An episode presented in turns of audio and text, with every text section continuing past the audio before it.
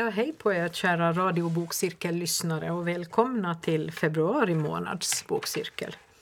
Uh, vi som sitter här idag är jag, Katarina Norrgård. Och jag, Ulrika Nettelblad. Och Sune Alén. Uh, och idag så ska vi prata om en uh, bok som nog har talats ganska mycket om, tror jag. Malin Persson Giolitos Störst av allt som ju har bland annat blivit Netflix-serie och en massa annat också. Eh, så jag tror att Ulrika får ta och börja med att berätta lite om författaren och boken. Precis. Ehm, och Störst av allt den beskrivs av förlaget som en rättegångsfriller. Är skriven av Malin Persson Giolito. Är inte hennes första bok men absolut hennes stora genombrott. Eh, också internationellt. Eh, sålt till många länder. Ehm, den handlar om 18-åriga Maja ehm, som eh, är i rättegång, står anklagad för att ha varit delaktig i en skolskjutning tillsammans med sin pojkvän Sebastian. Ehm, inledningsvis får vi följa med i den här rättegången och rättegångsprocessen och, och fast den är skriven ur Majas perspektiv, boken, så, så vet inte läsaren riktigt vad som har hänt. Um, om hon är skyldig eller inte och på vilket vis.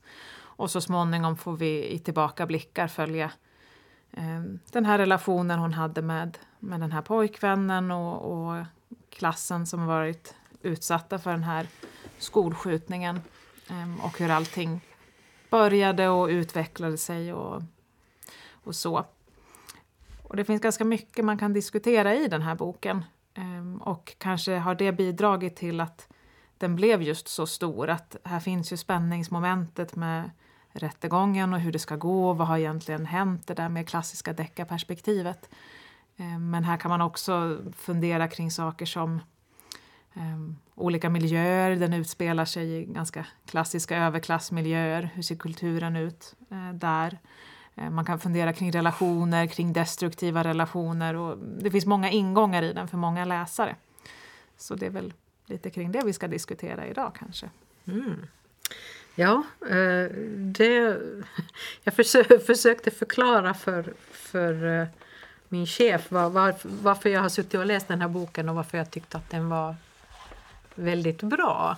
Och, och hon börjar nästan rysa när jag förklarar vad den handlar om. Så, tycker du faktiskt... Så, jo, den, den, har något, den har så många djup, den har så många saker som den tar upp. Och eh, och i och med, den handlar alltså om en 18-årig flicka och hennes relationer till familjen, till vänner, till lärare, samhälle i stort kan man väl säga.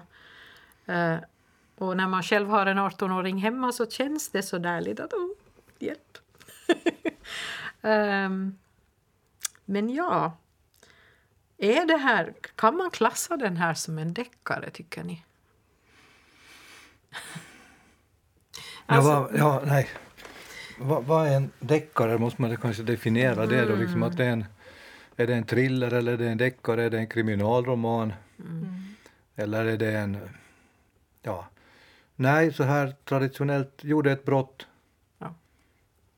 Det var, såg jag på ett, det var någon sån litet inslag i något program här, men en, jag kommer inte ihåg vilket det var, men en, en nörd då som samlade på deckare, svenska deckare liksom från egentligen när de kom ut fram till 2010 tror jag, han hade 6000 volymer hemma. Mm. Och, och, han ställde just den där frågan om man måste liksom säga att, att vad är då en, en deckare eller en kriminalroman? Och, och det var väl några saker, kommer jag ihåg alltid, men det måste liksom finnas ett brott.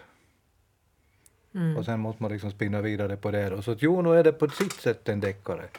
Men kanske mera en, jag ser det nog kanske som en sån här psykologisk mm. deckare skulle jag säga. Jag det... tänker att den har ju precis som du säger, det finns ett brott som har begåtts. Vi vet inte riktigt um, vem som har begått eller åtminstone hur ser skuldfrågan riktigt ut. Att det finns ett mysterium som på så sätt nystas ut kring vad som egentligen har hänt. Eh, och jag tror att tycker man om att läsa deckare för att det är spännande så kan man tycka om att läsa den här boken för att det är spännande. Hur hänger allt ihop? Mm. Men det jag tänker som har gjort den så pass stor också är att även om man inte annars brukar tycka om att läsa deckare eller gillar den genren så mycket så finns det andra ingångar. Eh, Mm. Bland bekanta och så har jag märkt att det är många som har läst den här boken som kanske inte skulle ta någon annan kriminalroman eller thriller eller deckare för att det är något annat i den som lockar. Så att om man gillar mer klassiska romaner eller det psykologiska eller relationsmässiga kan man tycka om den också. Jag tycker, den, är ju inte, den kan ju inte, faktiskt inte sägas vara en klassisk deckare. Det, är ju ingen, det, är ju, det, det ses ju inte ur polisarbetets synvinkel eller detektivens synvinkel utan det är ju gärningsmannen mera som är i fokus. Den, den som har gjort någonting brottsligt. Ja. Så att eh, på det sättet är det kanske inte, den är kanske mera då av en ja, kriminal thriller, psykologisk någonting. Ja. Den är, den är lite svår att, att klassificera. Och den är också ganska, tyckte jag åtminstone personligen, den, den är väldigt välskriven, det är väldigt bra språk i den. Men den kräver sin läsare på det sättet att jag åtminstone klarar inte av att läsa den i ett streck utan jag ha, hade flera dagars paus mellan delarna av boken så att säga för att smälta det och sen kunna jag fortsätta igen. Vad var det som gjorde att du behövde smälta det, tror du? Ah, Jag har eh, kanske svårt för, för böcker som, där barn far illa, rent allmänt. Och jag kan läsa dem, men jag, jag behöver andas mellan. För annars sitter jag, jag märker med mig själv att jag kan sitta alltså och nästan hålla andan medan jag läser och det blir jobbigt efter ett tag. Ja, men jag kan tänka, för jag, jag har läst den här boken flera gånger faktiskt av olika anledningar.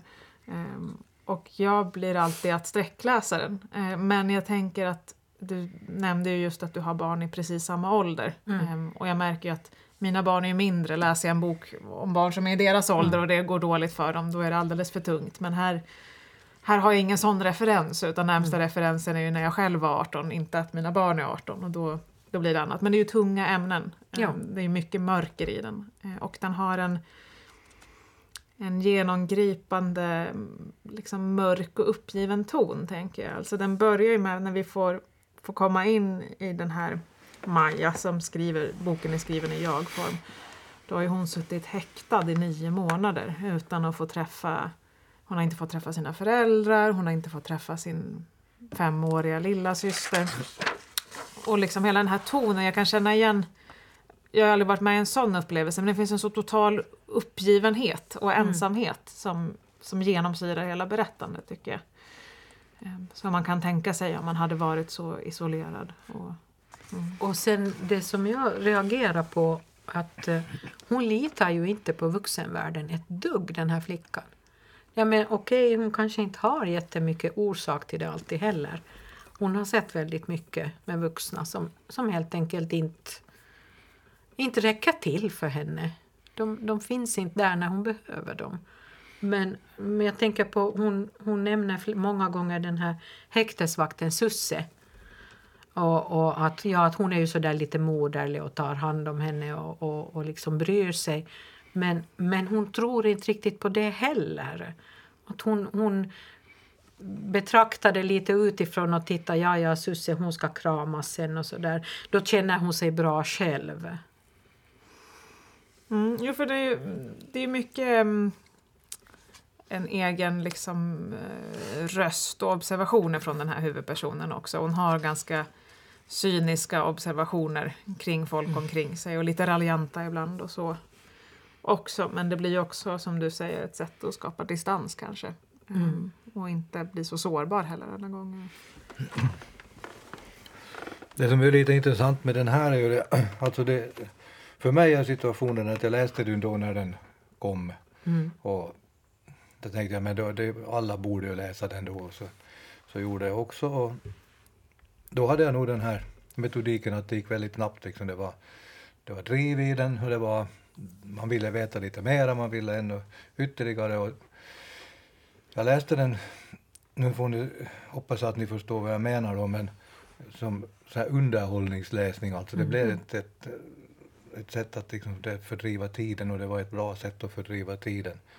Men nu när vi hamnar i det här läget, att jag ska sitta och försöka åka i någon sorts analys eller komma med kommentarer och komma med synpunkter så blir det en annan sorts läsning. Så det, om det nu sen var ett hämmande eller inte, det vet jag inte, men att jag läste den på ett helt annat sätt. Mm. Och det intressanta är ju också att om någon skulle fråga mig, för jag har inte sett den där Netflix-serien eftersom inte jag har den, Netflix, men uh, om någon skulle fråga mig liksom att vad handlar, att, har du läst den där Giolitos störst av allt, att, vad, vad handlar den om? Då tror jag att jag har svårt att jag säger, jaha, om jag skulle ens ha kommit ihåg det, det tror jag inte att det beror på åldern heller att för mycket, men, men eh, att kunna berätta att det handlar om en rättegångssituation efter en skolskjutning och alltihopa det där. Jag tror jag, det skulle jag kanske ha kopplat, men sen allt det som hände så har jag nog inte kunnat relatera till. Mm. Men det som är intressant nu när jag läste den, då plötsligt, jo men det här, jo det här kommer jag ihåg, det här känner jag till, jag har just det. Och då blir man plötsligt med in i det. Så att, jag har haft en princip under hela min tid, jag har aldrig, tror jag, någonsin läst en bok två gånger. Mm. Mm. Jag tycker då har jag läst den, har jag läst den. Mm. Det finns så mycket andra böcker som man behöver läsa så att det har jag liksom inte läst den nu. Det är första gången jag läser en bok två gånger. så en gång har jag läst en bok två gånger och det, det är bra. Och det kan väl vara ett tips till ni, de som lyssnar också att det är inte att vara sådär halvstarrig och tycka att man ska inte läsa böcker två gånger. Så det, är en, det finns de som har läst Krig och fred sådär en åtta, nio gånger. Liksom bara Sen finns det sådana här som jag som har läst Sagan om ringen cirka 200 gånger. Men ja, never mind. Ja, det, det, det, ska, ja. det ska vi inte gå in på. Nej men alltså den är på det mm. sättet, men det som jag tänkte också när, och det vet jag att det var också en tanke jag hade då första gången liksom när den var, och det var, hon var på TV och det var mycket, att jaha, jo det här är ju GVs dotter. Mm. No, det är GVs dotter, liksom, det är mm. inte Leif GW Persson som har skrivit det, men på något sätt så finns det där att att har hon någonting av sin pappas litterära liksom, stil och driv och sånt här. Det kan jag inte svara på. Jag har läst nästan alla Leif GW Perssons böcker tror jag. Mm. Men inte, jag är inte så kunnig inom det här området jag kan liksom börja säga att jo, där finns liksom nog någonting. Där. Men jag tycker inte det. Men det fanns där och det satte mm. sin prägel på det. Mm. Mitt läsande nog i början men sen bara drog det iväg. Jag skulle säga som så att äh, hon har nog sin alldeles egen stil att skriva. Det, det kan mm. inte att det liknar pappas. Däremot är hon precis lika skarp som han. Liksom hon, hon, ja, är, ja. hon är skärp. Ja. Det här är det här är en verklig, hon är skicklig, hon är skicklig liksom. Hon, hon, är skicklig på att hitta de här punkterna i, i, i historien som verkligen liksom griper tag i läsaren. Jag tror det var del, lite delvis därför som jag måste ha de där pauserna för det var, det var verkligen alltså, det var så att man blev, fick svårt att andas till sist för min del. Det, det, det var väldigt intensiv.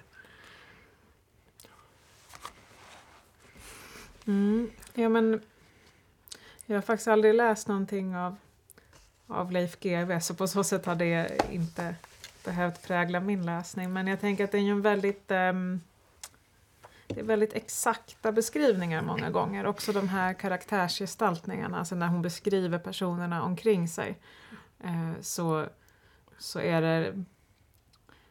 Hon missar inte en chans att använda välvalda detaljer för att just visa upp den personen. Mm. Eh, mm. Det är någon i det här eh, teamet, hon har ju en advokat och så har han liksom sina assistenter och så är det ju en av dem som han dricker inte kaffe utan han dricker varm choklad. Han är den enda människa hon någonsin, precis, den enda hon någonsin har sett som, som dricker varm choklad också automat. En sån liten detalj eh, är ju verkligen använda varje mm. situation i boken till max istället för att säga nu är det paus, nu dricker alla kaffe. Mm. Eh, och samtidigt så de här gestaltningarna av folk runt Maja säger ju så mycket om Maja själv. Eh, I hur hon väljer att bestäm, beskriva och, och, vad hon har varit med om och så. Det är väldigt elegant gjort eh, att kunna gestalta det på det sättet.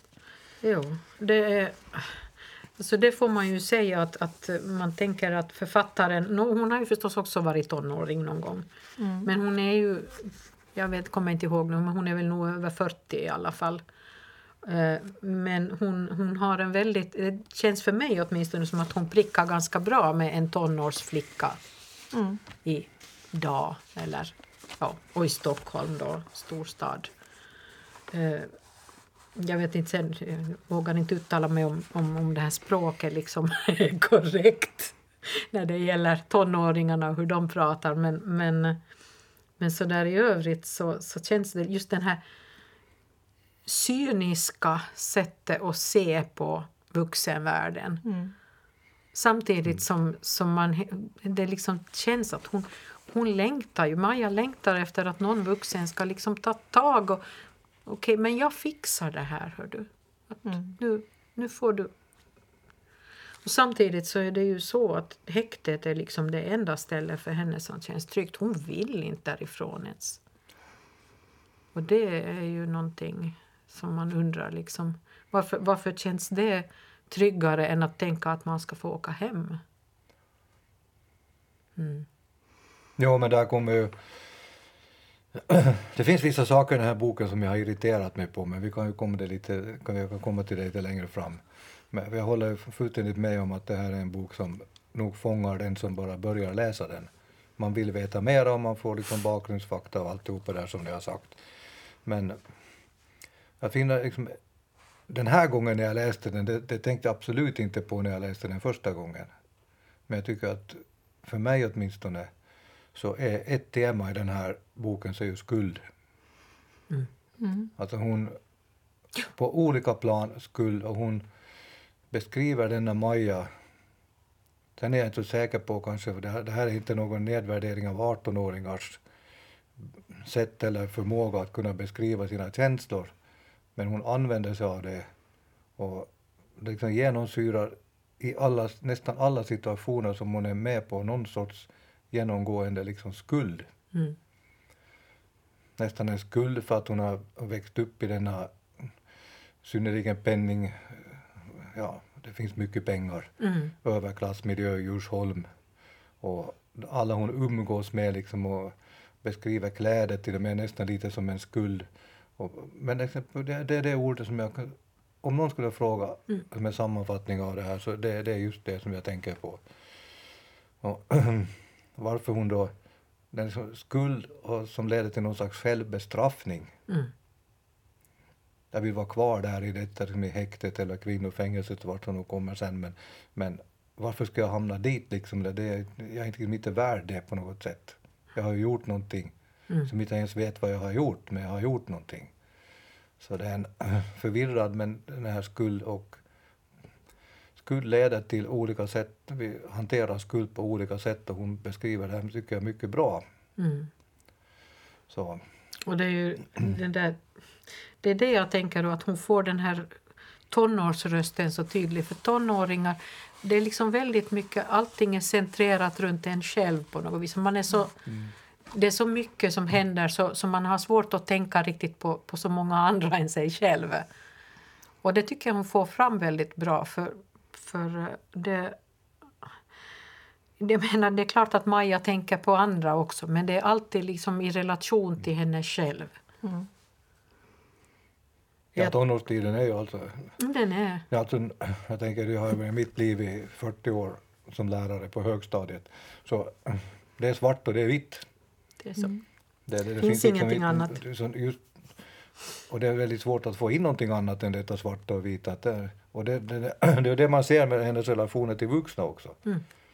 Ja, men du, du fyller inte det där måttet alltså. Jag sätter dig där. Mm. Och så finns det någon som den här Sander, då, advokaten, som hon ju får ett stort förtroende för. Liksom. Han har blivit plötsligt vit då. Mm. För han hymlar inte, han håller på inte på och pjoskar eller hon, han är på något sätt ärlig och säger att så här ligger det till. Mm. Men de andra litar hon inte riktigt på, så det är det här svarta och det här vita som kommer fram. Jo. Nej men precis så, det här svartvita, hon får fram just det här liksom den här lilla världen som är i en tonårings huvud på något sätt och just att man kan se andra, observera andra men det är relation hela tiden till en själv och lite relation till den här frigörelsen från det man kommer ifrån. Att det här mm. föraktet hon också uttrycker mot sin egen uppväxtmiljö och allas falskhet. Och blir man sen lite äldre än vad hon är så kommer ju gråskalorna tillbaka igen. Att man inser att det är inte så himla lätt att vara vuxen. Så att alla vuxna kanske försökt mm. utifrån vad de kan. Men väldigt typiskt 18-åring. Men vad tänker ni? Eh, jag funderar på, på den här Sebastian och, och Maja och deras relation. Eh, vad får ni för uppfattning om, om Sebastian riktigt så här? ja. ja.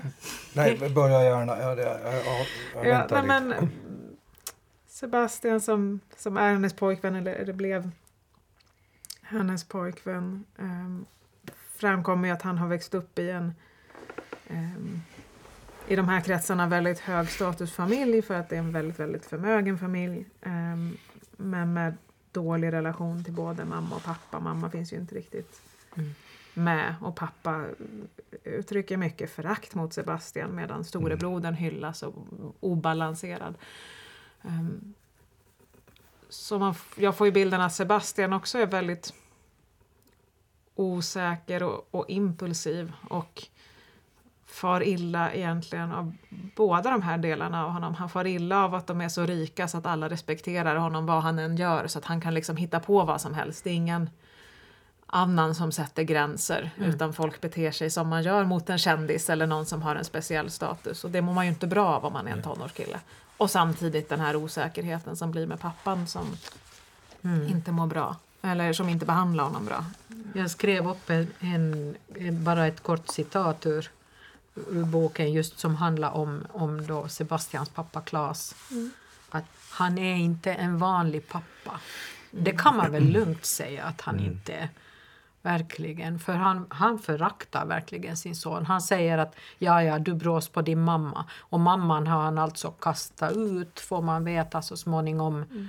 Mamman var tredje i någon Miss Östergötland eller någonting liknande tävling. Och, och och, det här, och när, när det var tal om vad, vad som har hänt med henne så, så säger han ungefär att ja, eh, vi har folk som tar ut soporna åt oss. Mm. Så hon är liksom borta ur bilden. Ja. Mm.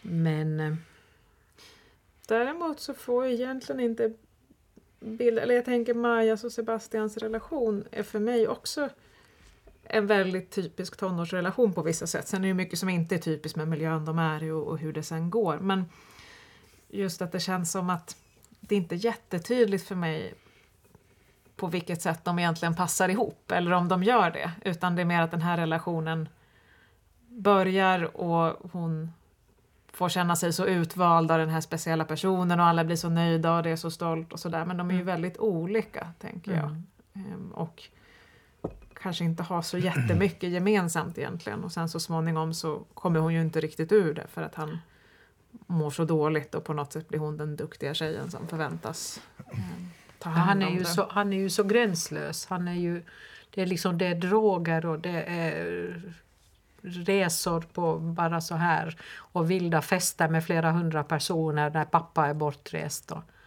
ja, det, det, det, finns liksom, det finns ingen som sätter gränser. Den enda som sätter några gränser är pappan och han gör det ju på fel sätt. Mm. Så det blir ju bara värre egentligen. Nej, han är ju en Ja, han är ju huvudperson nummer två alltså i den här boken trots att han inte då är den som berättar men att det var så Sebastian. Det är intressant som hon skriver här att egentligen börjar ju liksom berättelsen om Sebastian och Maja när de är fem år. Mm. Redan då var han den populäraste gossen alltså på dagis eller förskolan. Alla ville liksom komma i kontakt med honom.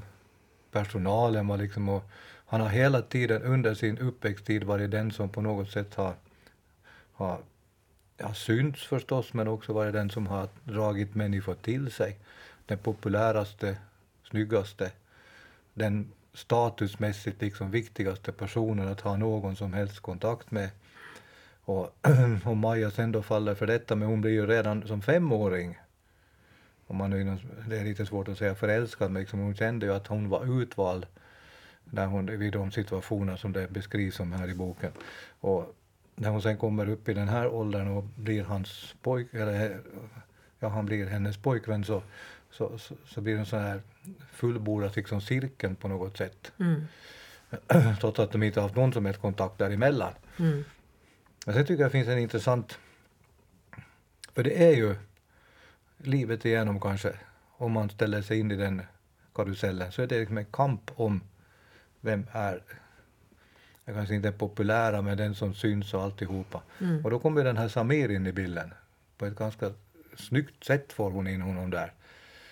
Plugghästen, läser på, kan mycket, Mm. kommer från en annan miljö, är också tydligen väldigt stilig och attraktiv. Men på ett helt annat plan och den här läraren då i skolan, då tänker jag på liksom, eftersom jag är där, har varit i min miljö ändå, så då blir, för plötsligt kommer Sebastian in i den klassen så blir det en tuppfäktning mellan de där båda. Mm. Som det sen till och med slutar utan att börja berätta bokens innehåll i detalj för de här våra lyssnare ska läsa den här. Så, så hon får ju sen också ja, en relation med denna Samir. Mm. Mm. Och det, är en, det, det borde hon ju lite, liksom, om man tänker från vilken miljö han kommer och från vilken, miljö hon kommer. Liksom, och det Mm. blir ju rena korsdraget där. Ja. Så det här är, på, på det sättet blir den här Sebastian en... Ja, jag, får, jag får ganska starka sympatier liksom för honom på något sätt, trots att han beter sig som han gör, för han kan liksom inte göra någonting annat, för det är hans sätt att visa att jag är den som samlar ihop 200 personer på en fest på en herrgård eller drar iväg med en lyxjakt någonstans i södra Europa eller var det nu var. Ja, det är liksom hans sätt att, ja, det, det, det är jag.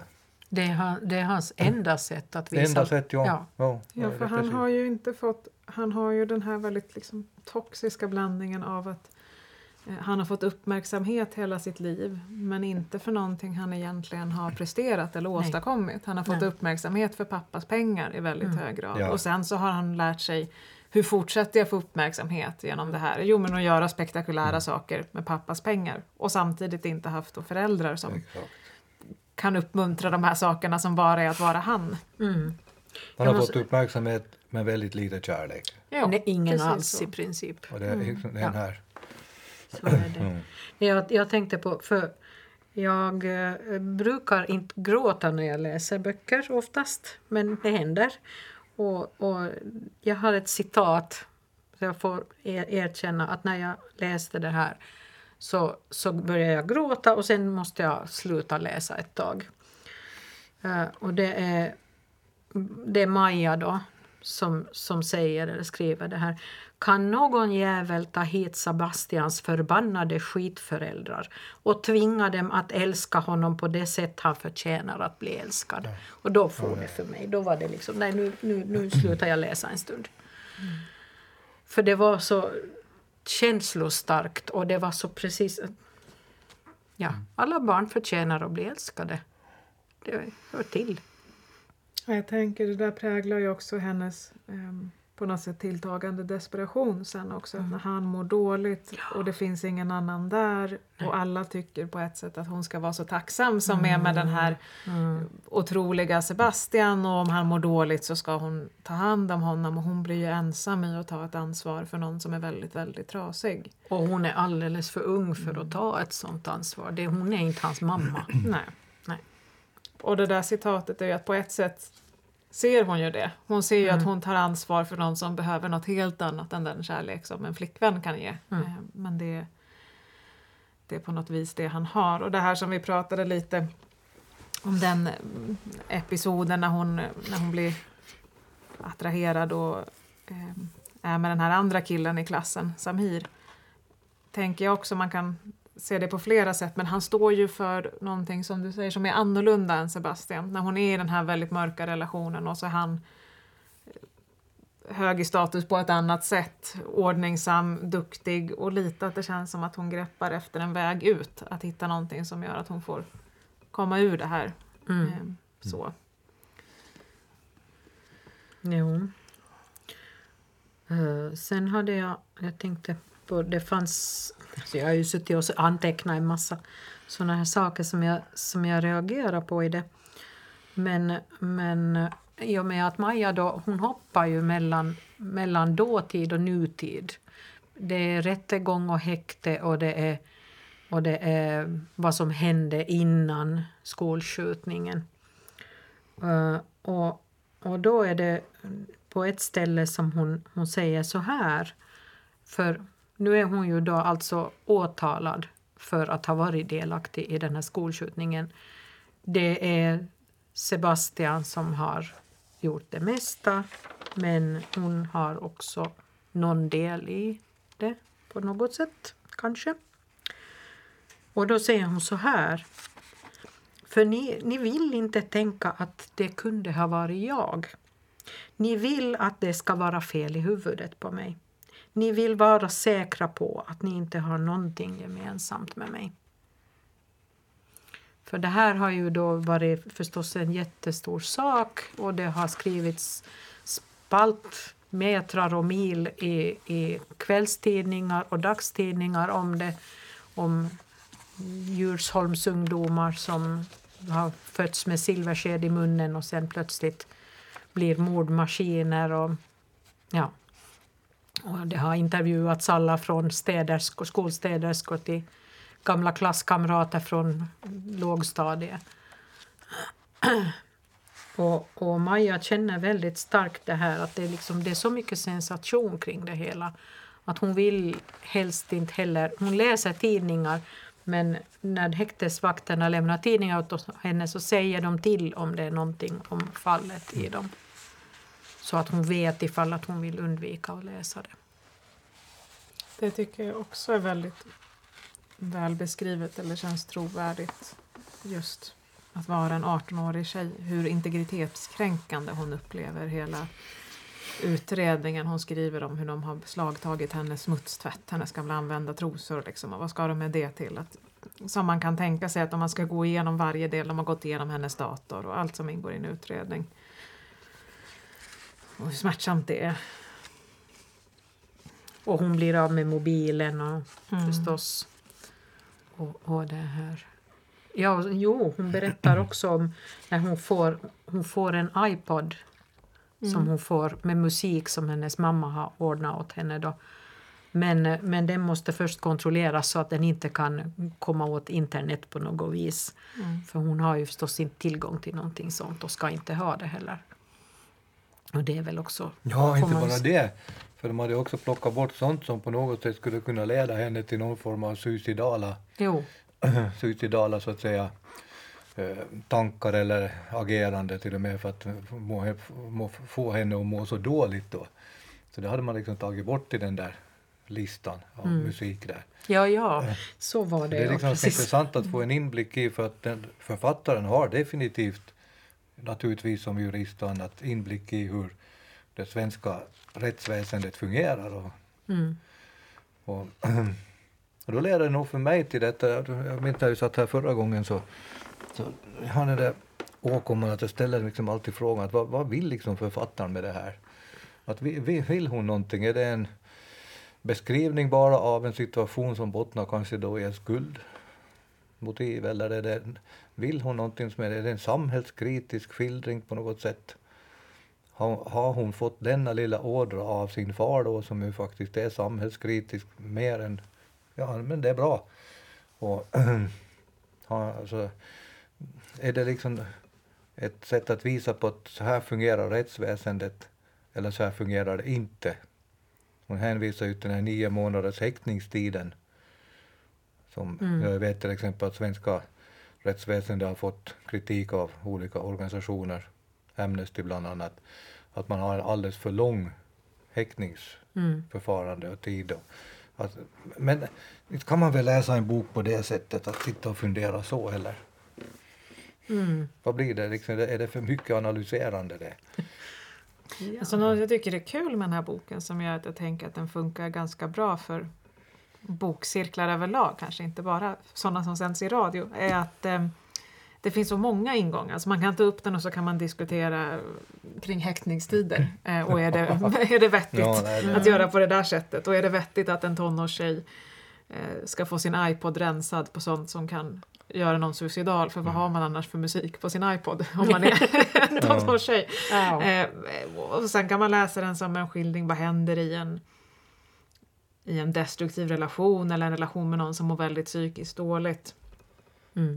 Och man kan läsa det som en relation till föräldrar och vad händer om föräldrarna blir Mm. fruktagna om sin egen status kontra Mm. att se hur deras barn faktiskt har det och inte hur man vill att de har det.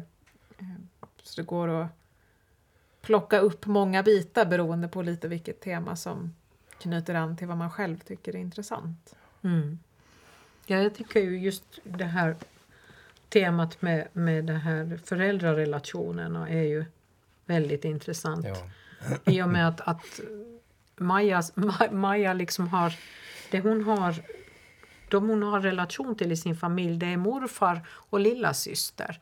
Mamma och pappa betraktar hon lite sådär från sidan och, och ja, de är ju liksom, det är ju så viktigt med det med status och pengar. Och, fast man kan inte låtsas som att det är viktigt med status och pengar. Man ska ju lite vifta bort det men egentligen är det ju det. Och, och hon, hon ser på sin mamma när, när mamma liksom mm, diskuterar. Jo, då när Sebastian är som sämst i skick så, så det här så frågar mamma henne att, att hur, hur är det liksom, att, att hur mår du riktigt? Och hon vill ju förstås inte berätta hur illa det är. Och, och sen är mamman ungefär så att ja, nu har hon på sin checklista, nu har hon frågat hur, hur mår du? Nu har hon, har hon liksom sagt, är det någonting jag kan hjälpa dig? Och titta, åh vilket fint förhållande vi har mor och dotter. Och det är så hon uppfattade det. Jag tror inte att mamman uppfattade det på det Nej. sättet. Och det tycker jag är fint.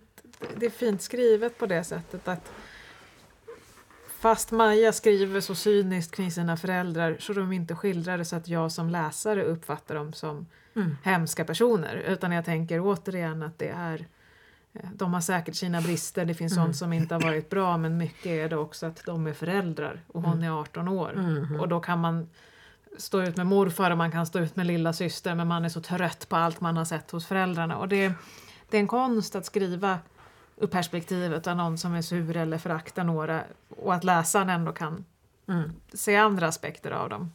Precis, det är sant. Eh, Den enda av de här vuxenkaraktärerna som man verkligen inte får någon positiv alls vinkel av så är ju Sebastians pappa, Claes Fagerman. För han, jag, jag kan inte, verkligen inte se några förmildrande omständigheter eller någonting liksom positivt med honom. Han är en översittare och en, ja, jag vet inte, en re, skitstövel helt enkelt. Ja. Och han, han låter sin frustration över allt i världen gå ut över sin yngre son. Så känns det åtminstone. Och jag tänker att det personporträttet blir ju mycket mer trovärdigt just för att det är han som bara beskrivs på ett sätt så att han Mm. upplevs som osympatisk. Om alla vuxna hade varit lika hemska som han, då hade det ju blivit en helt orealistisk bok. Att det är Precis. klart att inte alla vuxna i Djursholm är hemska människor. Nej, precis. Mm. Jo.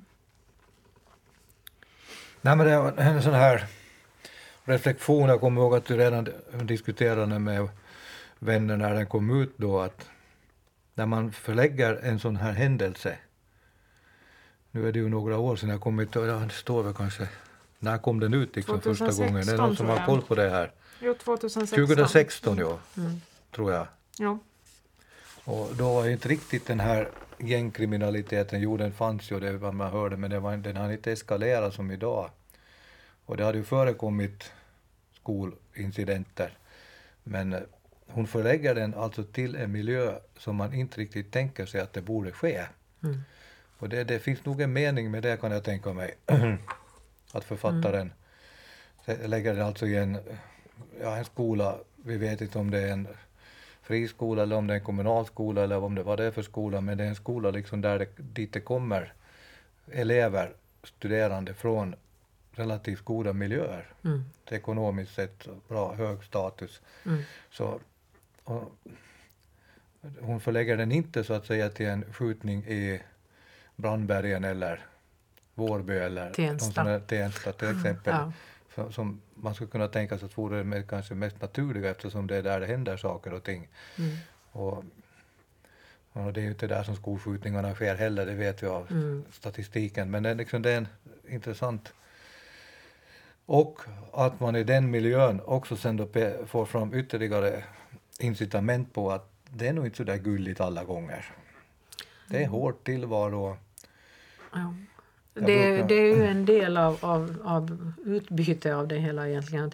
Det, är liksom det här illamående, det, kan, det finns överallt, det spelar ingen roll om Nej. det är förgyllt eller inte. Stämmer. Så, så är det nog ändå, mår människor ändå illa. Mm. Jag vet när vi är ute och vandrar i Stockholm, eftersom jag är där ändå ganska ofta, så kommer vi till Östermalm till exempel. Och så brukar jag så här kläcka ur mig och sen får jag eh, nog höra att det inte är så bra att säga så. Nämligen jaha, och nu kommer vi till den här delen där det bor bara lyckliga människor. och då, och då, då blir ju en sån här bok liksom på något sätt att nej, Inte riktigt. nej. Mm. Nej, för, förutom att illamåendet och, och problem finns överallt så tänker jag att för vissa personer i den här boken som för, um, för Sebastian så har ju faktiskt den där extrema rikedomen blivit ett problem i Mm. och med att Mm. han har farit illa av att hans pappa är så fruktansvärd som han är. Det är ju den största biten. Men den ständiga uppmärksamheten, att folk inte bara kan bete sig normalt kring honom, Mm. tänker jag har påverkat honom negativt. Att han vet inte han vet inte om någon tycker om honom för att han är han eller för att han är Klas son. Mm. Så är det. Det blir ju sådana här, fast ni har varit inne på det väldigt tydligt här. Jag tänker ut på den där pappan då som är, som vi säger, en vidrig och arrogant och en streber och definitivt inte kärleksfull mot sin son. Men någon, lite här och där i texten, jag kan inte säga något direkt, men så kommer det där med, med Sebastians mamma Mm. Och som han då såg till att bli betraktad som en sopa som blev liksom utburen. Men jag tänkte sådär att ligger det någonting där då liksom att för han påminner, han säger vid ett, ett tillfälle åtminstone säger den där Klas att du påminner väl, precis som din mor. Mm. Att det vill hon få fram, författaren få fram någon slags trauma i den här pappan att det, sonen Sebastian blir liksom bestraffad för någon slags besvikelse som han då upplever gentemot sin tidigare skönhetsdrottnings nästan hustru. Så att, ja, så här kan man analysera det, det blir Ja. ganska intressant liksom, för att det kan fortsätta i all oändlighet. På, liksom att, för där har vi den där skulden igen tycker jag. Ja. Mm.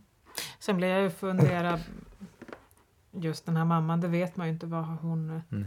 gjort för att få ha mer kontakt med sin son. Varför är hon liksom helt ute ur bilden? Får hon inte, kan hon inte eller har hon gett upp kring honom och tänkt att han nog har det bra där han har det?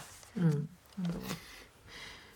Jag blev lite nyfiken på de här irritationsmomenten som Ja. nämndes. Jo, det finns det. Alltså det jag tror egentligen måste man se det lite så här till ens personliga karaktär, tror jag. Att jag blir lite irriterad på saker och ting och sen kan jag riktigt släppa det där.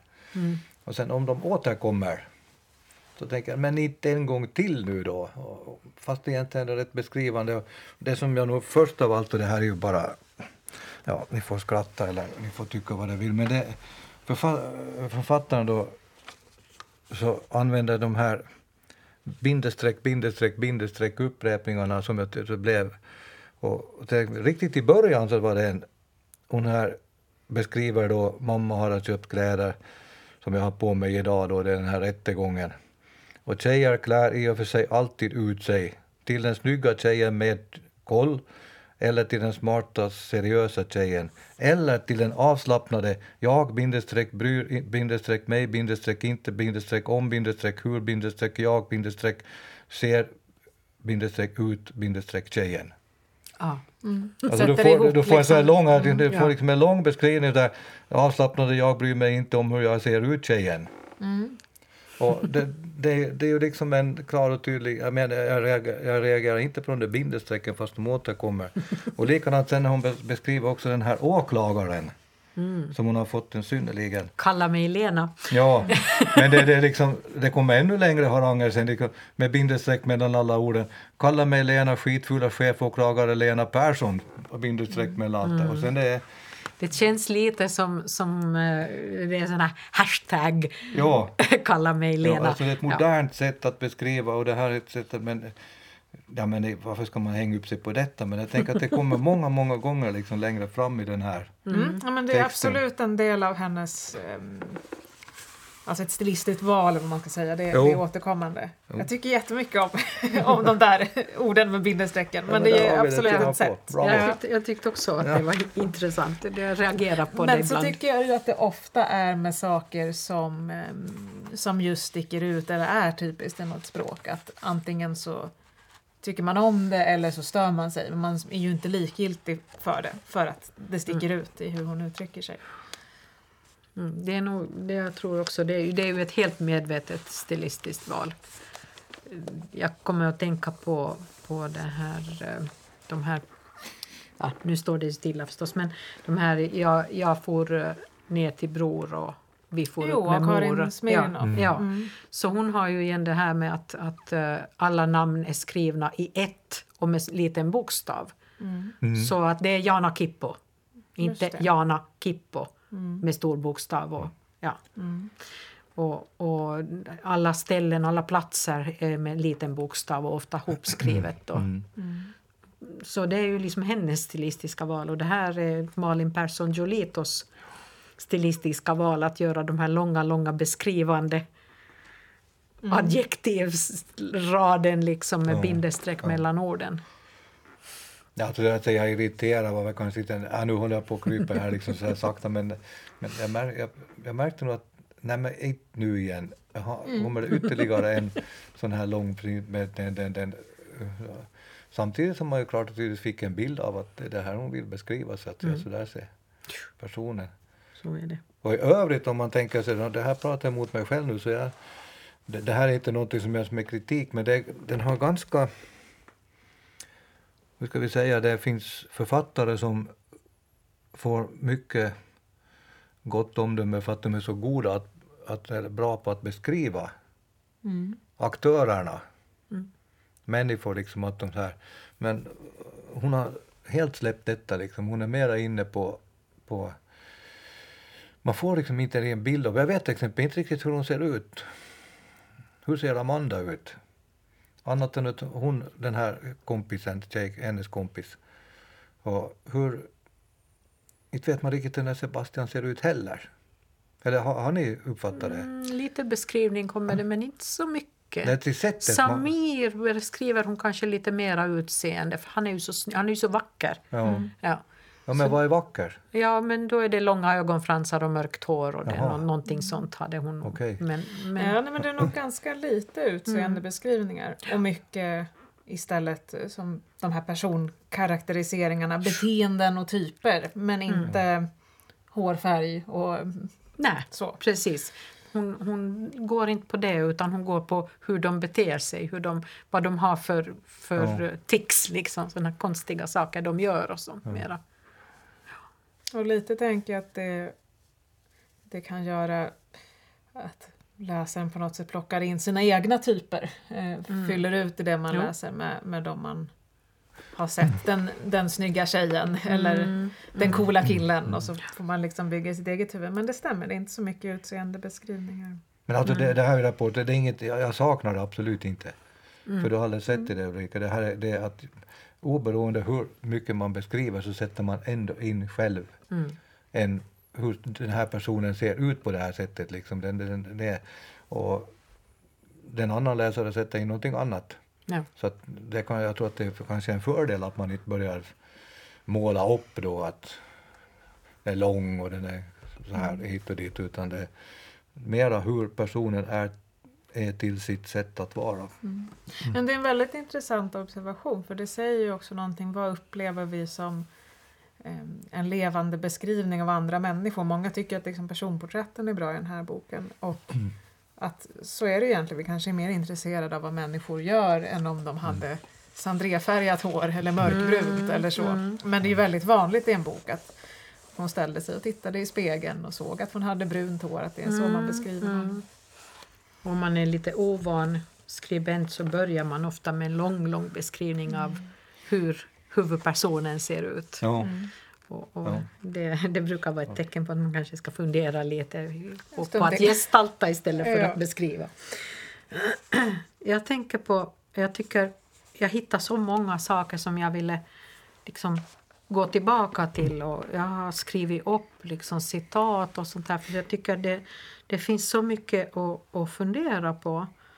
Eh, Men när mot slutet av boken så kommer det en, en sak som jag tycker, för, för där kommer också bokens titel in, Störst av allt. Störst av allt är kärleken, sägs det. Folk säger det hela tiden. Vissa verkar till och med tro att det stämmer. Åklagaren sa att jag gjorde det jag gjorde för att jag älskade Sebastian. Att min kärlek till honom var störst för mig. Att ingenting annat betydde mer. Men det är inte sant. För störst av allt är skräcken. Rädslan för att dö. Kärleken betyder ingenting när du tror att du ska dö. Och jag tyckte det här var så starkt. Mm. Ja. Jag håller med. Ja, nej, men jag tycker det finns mycket i den här boken. Jag tycker också väldigt mycket om det där citatet. Att det är, förutom liksom handlingen, att den är spännande, personporträtten, så just den här tonen. Eh, det här mörkret och uppgivenheten och på något sätt att hon är på vissa sätt är hon ju liksom som att hon har varit i ett krig. Eh, först den här destruktiva relationen, sen att vara med i den här skolskjutningen, sen den här häktningstiden. Att hon är frånkopplad det här som är vanligt liv. Hon har varit med om saker man inte ska behöva vara i hennes ålder och det genomsyrar hela den här uppgivenheten i texten. ja. Det är definitivt någon sorts posttraumatisk stress. Det finns en, om man riktigt sådär, och jag tror att på något sätt så har det här en samhällskritik kan vara både gott och ont, alltså bra och dåligt. Men jag ser det, det när man nu liksom har läst den då två gånger så märker jag att jag åtminstone fastnar för att hon vill nog plocka fram, lyfta fram författarinnan här då, en, någonting. Och det, det finns ett kap, en liten del i, en, i den här boken där, där de är med på om en föreläsning skolan ordnar har tydligen bekostat då av denna Krösus då, Klas. Och då kommer det en sån här kändis, vill jag tro att det var, som är känd liksom över hela världen, dit och håller en föreläsning. Och att hon då, denna kvinna, som jag förstår är svart, om jag kanske har fel, men hon riktar sig väldigt mycket till Samir som ställer frågor och så håller hon en sån här riktigt brandtal där om och vem är som ska betala liksom samhällsskulden. Mm. Och det här, det här lilla delen här så blir ju för att här finns alla aktörer. På ett eller annat sätt på något sätt beskrivna. Där finns de här som kommer dit för att de har liksom gott ställt och Klas som har betalt det här förmodligen. Där finns eleverna, där finns läraren, där finns liksom den invandrar flyktingpojken Samir. Där finns liksom alla på något sätt med. Och eh, det blir som en smält degel av eh, synsätt, samhällets synsätt. Så, Den till och med måste jag läsa två gånger faktiskt. Så det finns en del i den här boken som jag har läst tre gånger. Den, den, den, där, och det var knäpptyst alltså, alla ville höra det här. Och vi bytte inte en ställning. Och så berättade hon då, det här är allt för långt, vi har inte tid. Men, men det där, där tyckte jag att det fanns någonting av det som jag uppfattar som bokens utöver det här med skulden eller annat så fanns det liksom en Mm. att det här tror jag att hon ville. Och jag håller med och också för att den scenen när de har den där föreläsaren skulle ha kunnat kännas väldigt malplacerad. Det här är ju en bok om Exakt. en destruktiv relation och en Ja. rättegång och Mm. sådär men Ja. det, Det det, smälter in så bra Ja. att man känner att här är det ju som när man har, eh, har umami i maten eller någonting. Här djupnar temat i boken, att det faller på plats. Väldigt snyggt. Ja. Så, vad kan vi säga om Malin Persson Jolitos bok Störst av allt? Har ni inte läst den? Läs den. Den är definitivt värd tiden du sätter på den. Då tror jag vi är klara för idag och vi som har suttit här idag och, och, och pratat i mun på varandra är jag, Katarina Norrgård. Sune Ahlén. Och Ulrika Nettelblad. Och i mars kommer vi sen att diskutera Kerstin Ekmans Löpa varg. Men vi hörs då. Hej då!